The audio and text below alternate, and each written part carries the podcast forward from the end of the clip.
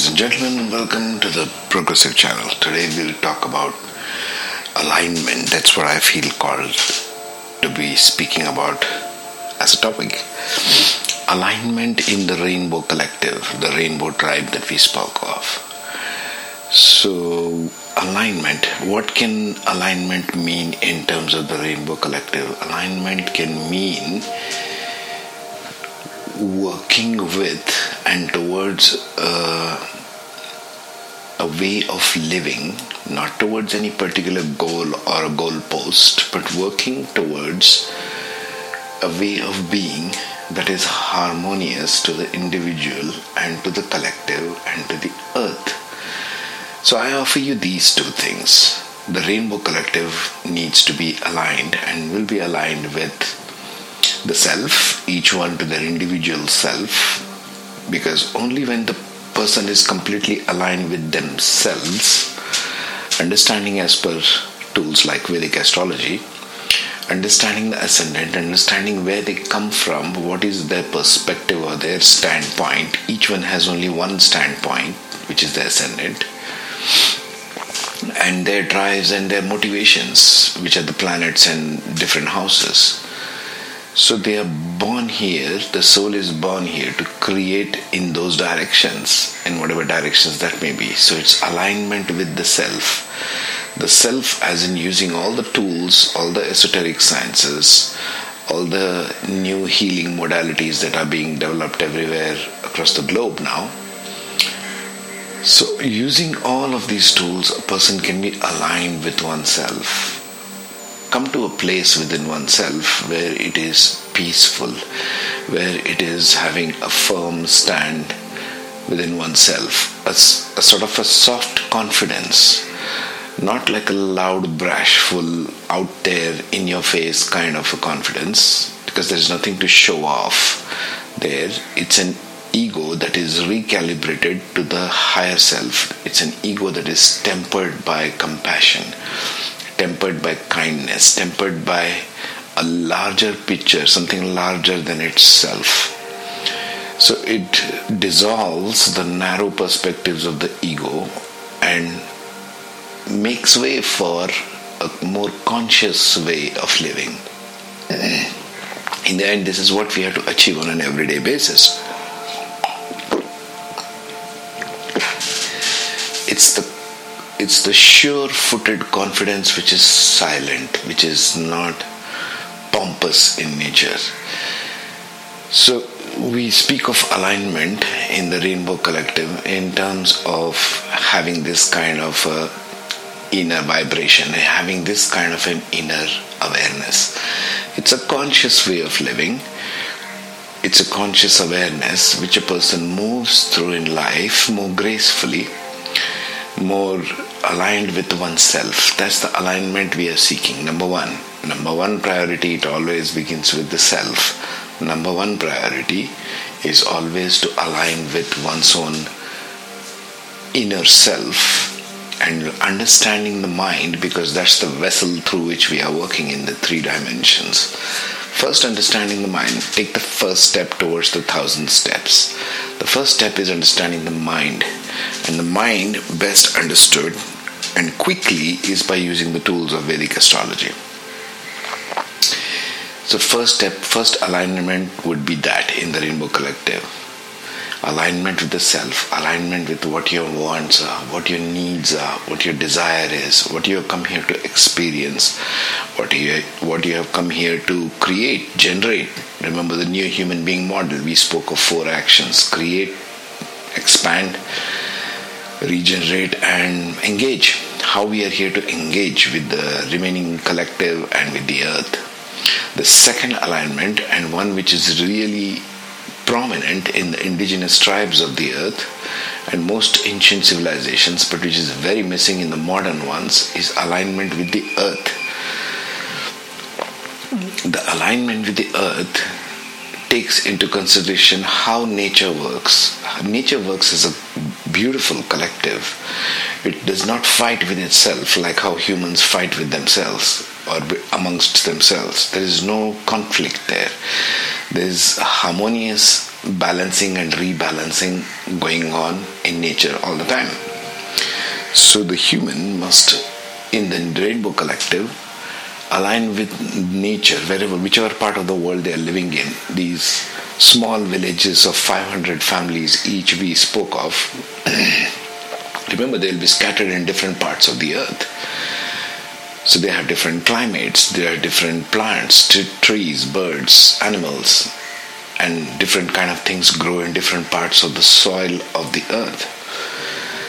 They're faced with different circumstances. So alignment number two will be aligning with the earth itself, tuning into the earth. This is once again where astrology becomes a very useful tool because some people who have got a very strong nakshatra or presence of planets in nakshatras, for example, like Ashlesha, which is very much in tune with the ground, very much in tune with the earth. There are some nakshatras which are very much in tune with the earth. We'll speak about this later.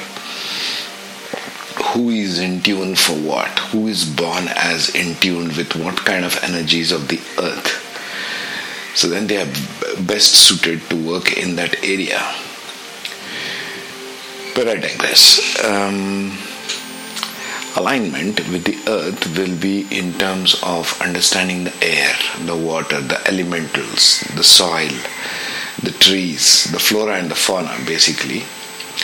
The elements of the earth where they are present and to be aligned and work with them. There are certain things that will grow in certain parts of the world because of the climatic conditions because of the rain, because of the temperature, because of whether it is freezing or whether it is cold or whether it is tropical. Different types of climate we have in this very rich earth. So we need to be aligned and work with the earth. There are these two basic alignments are there one with the self and one with the earth. If one is aligned with oneself, one will automatically be aligned with the collective there's no doubt about that. Because the understanding becomes of a higher plane. If you touch the science of astrology, especially Vedic astrology, there's no chance you will walk away from it without this basic conscious awareness of who you are and who the rest of the people you are living with your family members, your kids, etc., your friends. So it becomes a higher way and a conscious way of evolving, working with everybody. So, alignment with self will be number one, alignment with the earth. How are you going to work in the area wherever you are in, in this small village? You're staying in a village, you're staying with your local community, you've got other men and women, children whom you're working with and you have to be aligned with however you're doing the farming, however you're growing your vegetables, your fruit, however you are trying to build things there, the kind of houses that you're trying to build there, which is aligned with the climate of the place. So, alignment is on these two fronts, and that's all that's required. There is no uh, belief system or structure or institutions which we require in the 500 family based villages which we are talking about, the rainbow tribes. Because there is no need for institutionalization of anything.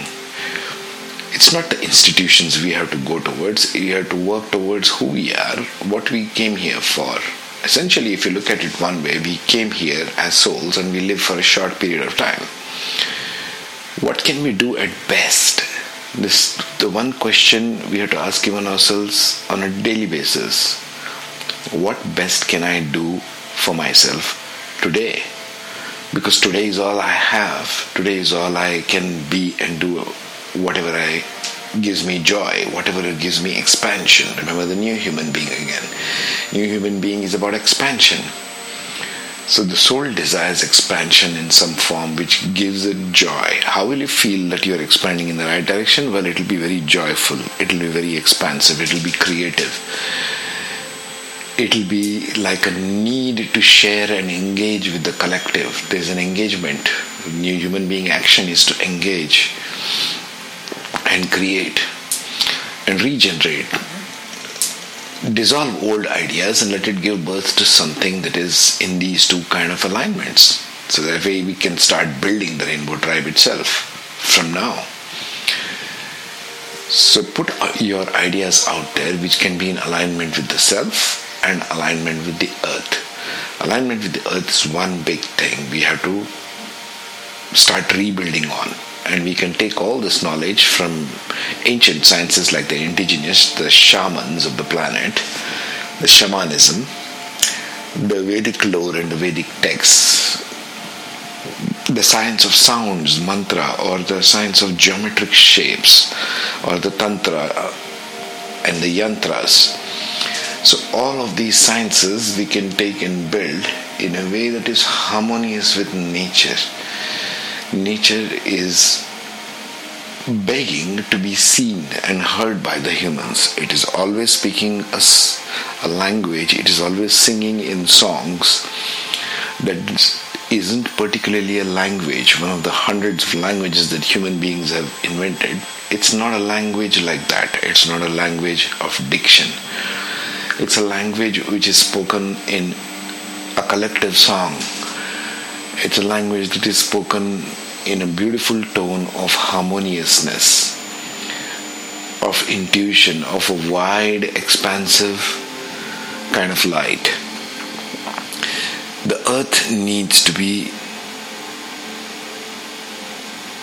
listened to, the earth needs to be heard, the earth needs you, the earth needs all the people on it, and it is asking all of us as human beings to harmonize with it. That's all. It's not asking for taxes or goods or money or finance or any of this rubbish.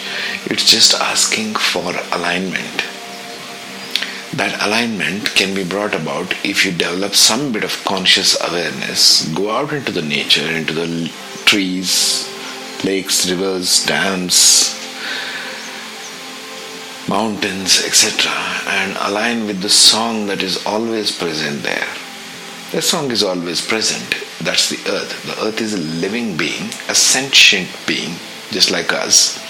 That's how it is giving birth to all of these living organisms, right from the tiniest microorganism to the largest mammal, right from the bacteria to the blue whale. I mean, it's it's all being nurtured and cared for in the bosom of the earth. So this is where we need to be aligned.